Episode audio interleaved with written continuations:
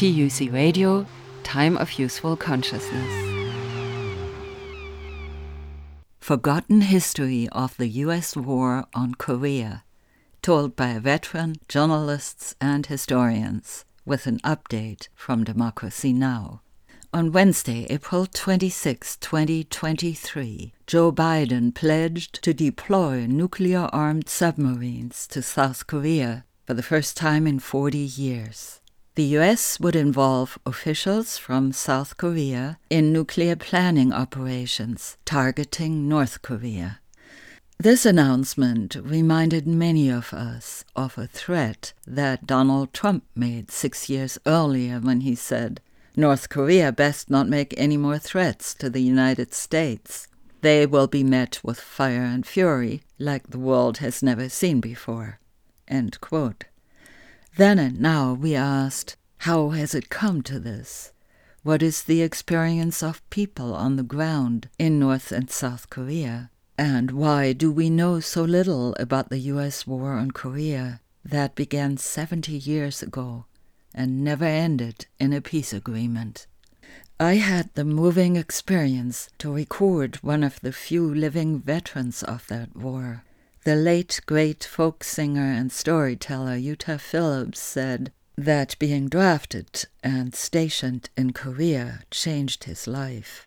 He saw a country that had been utterly devastated, worse than any before or after. He told us how he became an activist at a meeting in the Unitarian Fellowship Hall in Berkeley in May of 2004. Korea was a sea of ruins. Korea was shoeshine boys coming to our fence and then when they were shooed away, going out and digging a little hole in the dike, and the rice paddies drained because it was winter, and build a little fire to stay warm. And I would go into the guard towers to spot the fires so I could take a canteen cup full of cocoa and, and uh, tea out. And going out one morning and find one of them frozen, little boy frozen to death, carrying him back in, giving him to the Katusas, the Koreans attached to the U.S. Army. And they took him, and I could see the way they looked at me, how much they hated me, how much they didn't want me to be there. Trying to swim in the Imjin River to wash it all off, to wash off all of the decay, the rot, to wash off this unlimited license for excess of all kinds, sexual uh, excess, violence, booze, drugs, what have you, the blueprint for self destruction, the blueprint for manhood that had been given to me not just by my army sergeants, not just by Korea, but, but by by my gym instructor, by my camp counselors, by my own father, you see. I wanted to abandon it. I wanted to swim in the Imjin, but I couldn't do it. Regulation. Why? Yun Suk a young Korean who spoke English, said, when we get married in our culture, the young people move in with the grandparents. Um, but there's devastation, there's nothing growing. So when the first baby comes, somebody has to leave. And it's the old man the grandfather will go sit on a blanket with a jar of water on the bank of the Imjin River and die, and then roll down and be carried out to sea. He said, You can't swim in the Imjin because those are our elders being carried out to sea. Well, that was when it was done for me. That was when it was over for me, and I gave it, I started running away. And that's when I said, This is all wrong. Everything is all wrong. It all has to change. And that change has to begin with me. Utah Phillips. And the change led him to work with transients and migrants, and to the discovery of anarchism and pacifism. For the last 21 years of his life, he lived in Nevada City. There he helped found the Hospitality House Homeless Shelter and the Peace and Justice Center. Moving forward to August 2017. Jeff Blankfort is a veteran, much traveled journalist and photographer. He has hosted Takes on the World, a twice monthly program on international affairs on KZYX Public Radio in Northern California. Jeff studied history at UCLA in the 1950s and was one of 14 students out of 14,000 who protested the Korean War. He recently did in depth research on the origin of the war and invited Christine Ahn to be the guest on his program on August 23, 2017. Christine Ahn is a co founder of the Korea Policy Institute, the national campaign to end the Korean War, and a columnist with the Institute for Policy Studies. Here first is Jeff Blankfort with part of his review of the history of the Korean War. Korea is called the Forgotten War, notes John Delury, a professor in the International Relations Department at Yonsei University in Seoul. And part of what has been forgotten is the utter ruin and devastation that we rained down on the North Korean people. This has been ingrained into the North Korean psyche, he adds, which is not surprising. How bad was it? Do you remember General Curtis LeMay, who became uh, infamous for promising to bomb Vietnam back into the Stone Age? Well, he also played a role in North Korea's destruction. We went over there, LeMay said, and fought the war and eventually burned down every town in North Korea. Anyway, some way or another. Over a period of three years or so, we killed off, what, 20% of the population. We burned down just about every city in North and South Korea, both, LeMay wrote. We killed off over a million civilian Koreans, end quote. Donald Boat, a chemical officer for the U.S. Eighth Army, was quoted as saying that on an average good day, our pilots, quote, drop 70,000 gallons of napalm, 45,000 from the U.S. Air Force, 10,000 to 20,000 by the Navy, and 4,000 to 5,000 by the Marines, who nicknamed the burning jellied gasoline cooking oil. In his 2013 book Napalm, author Robert Neer noted that a total of 32,357 tons of napalm were used on Korea, about double that dropped on Japan in 1945. Moreover, more bombs were dropped on Korea than in the whole of the Pacific Theater during World War II 635,000 tons as opposed to 503,000 tons. According to Robert Neer, Pyongyang, a city of half a million people before 1950, was said to have only two buildings left intact. This is still living memory in North Korea, he wrote, as was the sadism on the part of those conducting that war from Washington. If we keep on tearing the place apart, we can make it most unpopular affair for the North Koreans, Defense Secretary Robert Lovett said after the napalm and aerial bombing campaigns of 1950 and 1951. Uh, that's according to Bruce Cumings, a University of Chicago professor who's written several books on North Korea. We ought to go right ahead, uh, Lovett reportedly said. Dean Rusk, who would go on to become Secretary of State, recalled that the U.S. bombed, quote, everything that moved in North Korea, every brick standing on top of another, end quote. After running low on urban targets in the latter stages of the war, U.S. bombers destroyed hydroelectric and irrigation dams, flooding farmland and destroying crops. That was according to former Washington Post correspondent Blaine Harden. It finally came to a point where Air Force commanders complained that they'd run out of targets. Charles K. Armstrong, a professor of Korean history at Columbia, would write that, quote, the physical destruction and loss in life of both sides was almost beyond comprehension, but the North suffered the greater damage due to American saturation bombing and the scorched earth policy of the retreating UN forces.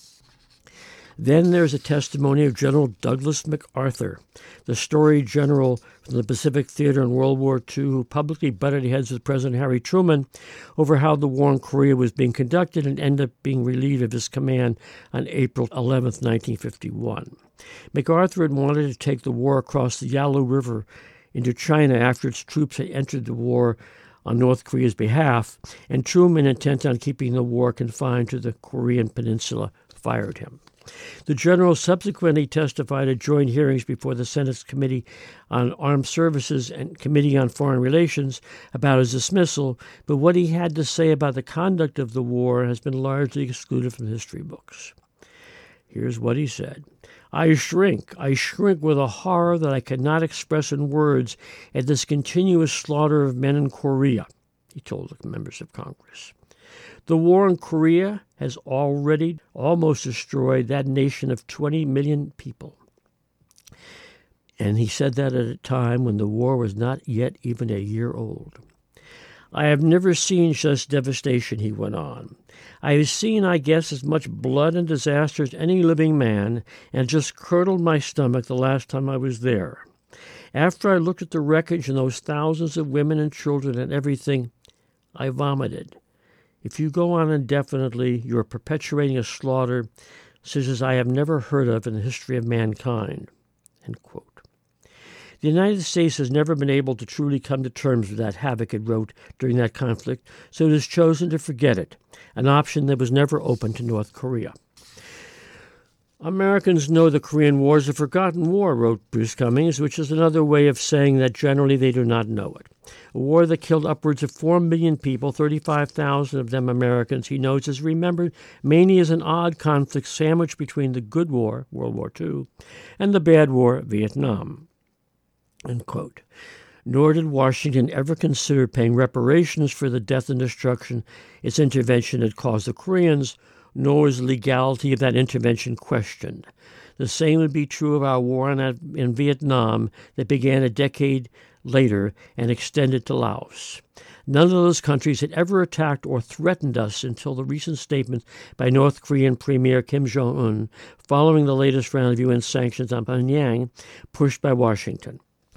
It's well to recall that serious questions remain about which side initiated the war in 1950.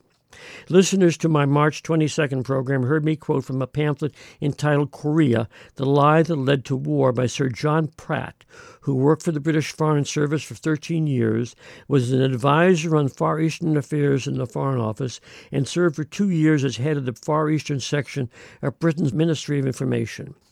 At dawn, on Sunday, June 25, 1950, wrote Pratt, South Korean President Syngman Rhee launched a sudden attack which took the North Koreans by surprise. His forces crossed the 38th parallel at several places and captured Haeju, some miles to the north on the road to Pyongyang. The North Koreans staged a counteroffensive, and the South Koreans threw down their arms and fled. The North Koreans then drove on across the parallel and staged a full scale invasion of South Korea. For nearly a year, wrote Pratt, both North and South Koreans had been expecting civil war to break out, and each side was confident of victory. The American Military Advisory Group, he went on, who had created the South Korean Army, were convinced that one South Korean division could defeat three North Korean divisions, and Syngman Rhee had often boasted that if they were allowed to start, the, his forces could capture Pyongyang, the northern capital, in three days. These were ludicrous miscalculations, wrote Pratt. One of the most telling pieces of evidence that Pratt presents was a story told by the internationally known historian and journalist John Gunther, who was in Tokyo planning to write a biography of MacArthur. On the morning of June 25th, he was dining with two officers from the U.S. occupation forces that were running Japan in the post war period. One was called away from the table by an urgent phone message. When he returned, he passed on to his fellow officer and Gunther what the call had been about. Quote, the South has just invaded the North. Well, that was all from a report published a year after the war began by longtime British Foreign Service official Sir John Pratt, titled Korea The Lie That Led to War, which you can find online. Christine Ahn is the founder and international coordinator of Women Cross DMZ, a global movement of women mobilizing for peace in Korea. She's also co founder of the Korea Policy Institute and Korea Peace Network.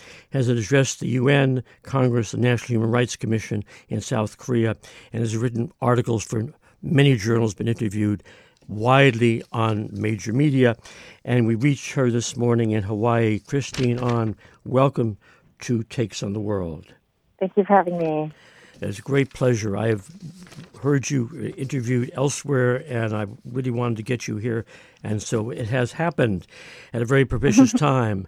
Uh, last week, Steve Bannon made a remarkable statement in an interview with Robert Kuttner, the American prospect, in which he said that there was no military solution to the U.S. North Korea standoff and suggested the best solution would be for the 30,000 U.S. troops to be withdrawn in exchange for a verifiable freeze in North Korea's nuclear weapons program.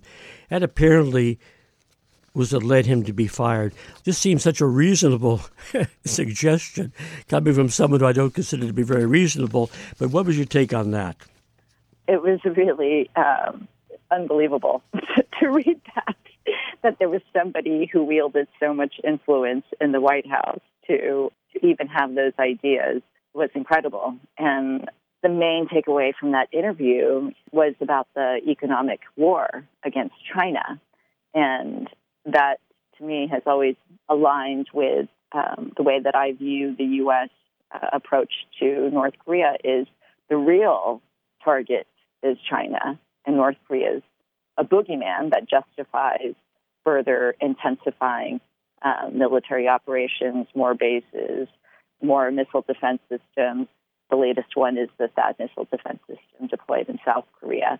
That has nothing to do with stopping a North Korean missile from striking South Korea. It has everything to do with preventing a North Korean missile from striking U.S. territories or eventually the U.S. mainland.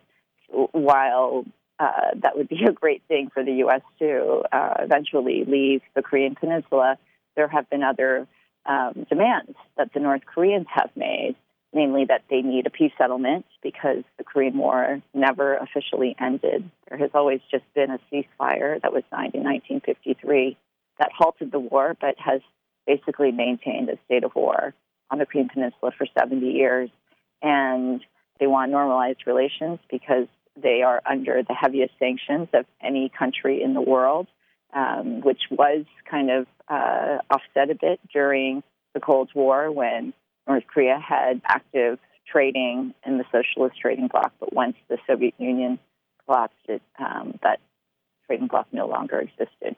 And so the U.S. as the as the world superpower really put its choke on North Korea. And then, fortunately, with the rise of China's economy, they've been able to um, stabilize. But still, that country is nowhere um, that it can be. I mean, given that if you look at the trajectory of North and South Korea's economic development following the war, which both sides, but North Korea was far worse, worse devastated. I mean, 80% of North Korean cities were completely bombed to death by under the U.S. scorched earth campaign. Yesterday's New York Times had an article uh, from Seoul by um, a man, uh, Cho Jong-hun, in which he uh, was talking about the opinions of people in South Korea. And he said, Ask people in the South whether the North will ever abandon its arsenal. And more often than not, the answer is, Would you if you were North Korean? I mean, you bring up Choe Sang-Hun, who is the New York Times reporter. And before he joined the New York Times, he was with the Associated Press. And he, along with two other journalists, Charles Hanley and Martha Mendoza, won the Pulitzer Prize at the AP for their groundbreaking journalism on um, No Gun Ri. It was a bridge. It was on the southern side, and these civilians went to No Gun Ri uh, dressed in white as civilians so that they weren't um, caught in the crossfire of U.S. bombs.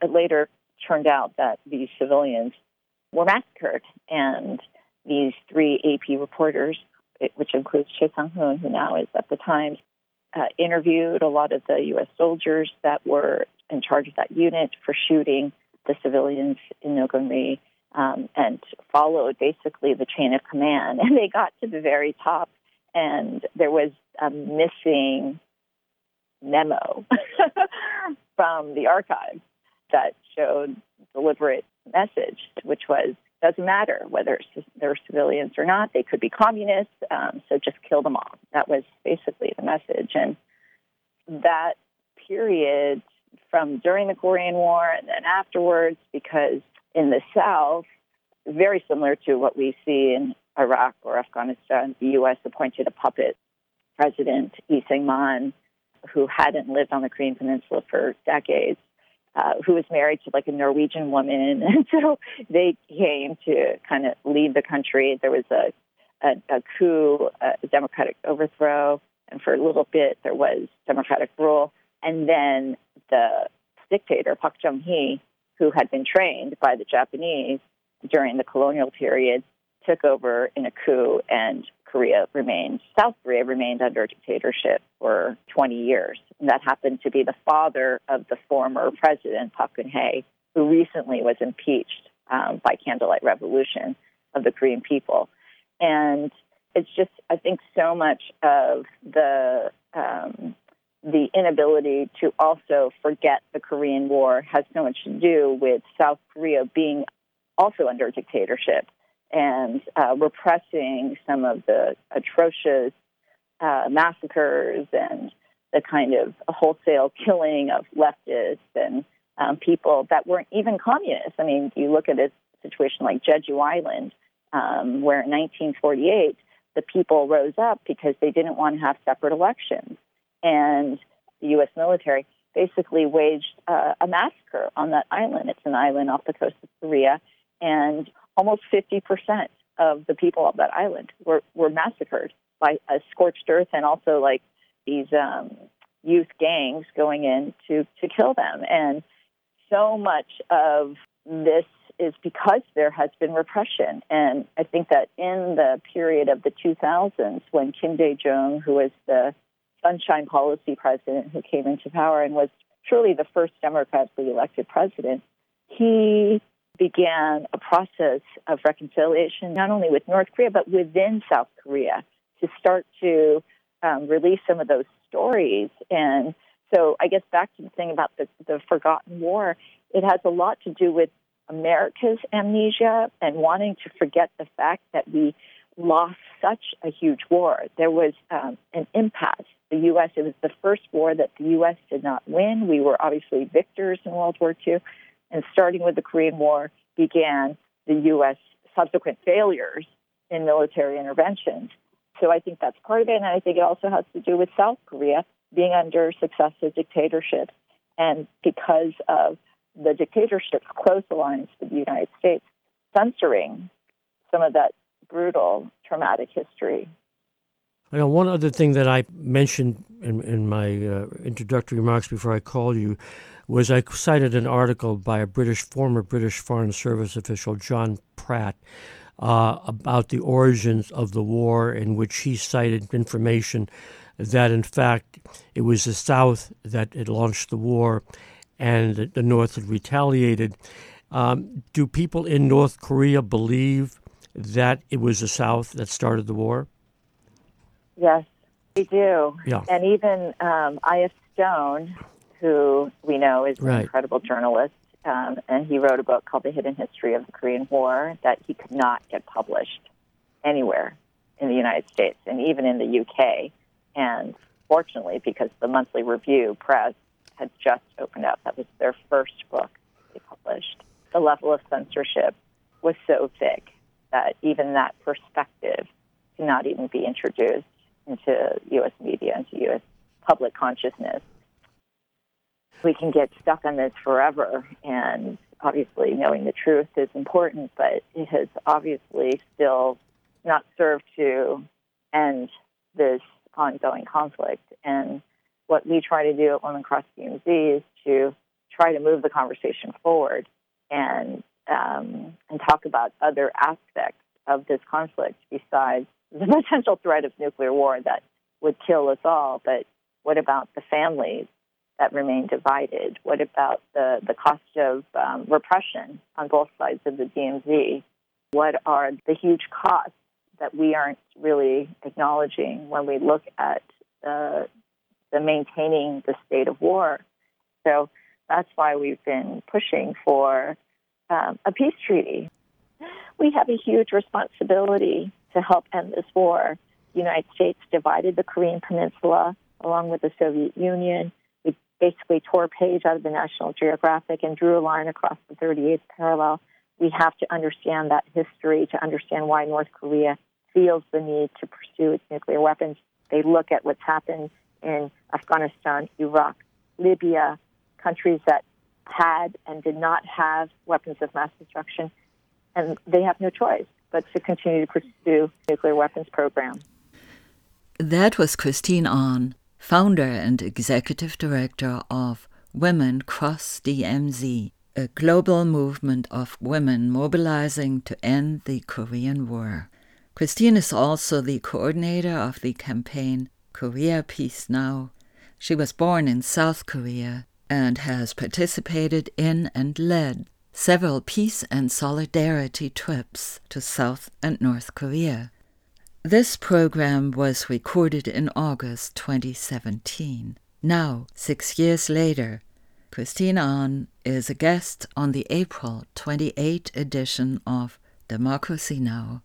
The announcement that the US would send nuclear armed submarines to South Korea is a very provocative and dangerous move. It's the first time that US nuclear weapons have been on or around the Korean Peninsula in 40 years. In fact, most Americans have no idea that the nuclear crisis actually began with the US bringing nuclear weapons in South Korea from 1956, three years after the signing of the ceasefire. Um, and had them there up until George Bush Sr. So that is not only a provocative act directed at North Korea, but also at China. And this is actually throwing fuel into a fire that has been increasingly dangerous. There have been massive military exercises between the US and South Korea spring, all last year. Uh, last year, I think North Korea conducted 90 missile tests, and the situation is just getting even more dangerous. There is a, a three star general, Dan Leaf, who says of all the conflicts currently taking place right now, whether it's between US uh, and China over Taiwan or the Russia Ukraine war, that the Korean Peninsula is perhaps the one that may be the closest to a nuclear war. And the fact that the US will be sending US nuclear submarines to the Korean Peninsula and for Biden to make such um, a statement uh, that is akin to Trump's fire and fury era where he threatened to totally destroy North Korea. This is a wake up call, I think, for the American people and obviously for South Koreans who feel that um, Yoon is basically drawing um, the Korean Peninsula on the front line of the US war against China. This is actually the 70th anniversary of the ceasefire. This July 27th marks 70 years that the US commander the North Korean commander and the Chinese uh, representative from the Voluntary People's Army signed the armistice agreement where they committed to halting the war, but they never actually followed up with their commitment, which was to return within 90 days to negotiate a peace settlement. So, what we're facing is this continual um, militarization. South Korea now is the sixth largest military spender in the world. The US, we know, is the world's largest. And it is an unsustainable uh, crisis. July 27th marks the 70th anniversary of the armistice. And we are saying it's time to end this war, um, this war that inaugurated the military industrial complex for the United States. It set forth the US to become the world's police. And it has been the war that has maintained this constant threat on the Korean Peninsula. That was Christine Ahn, a guest on Democracy Now! on April 28, 2023. You can hear this program again for free on TUC Radio's website, tucradio.org. My name is Maria Gilardin. Thank you for listening.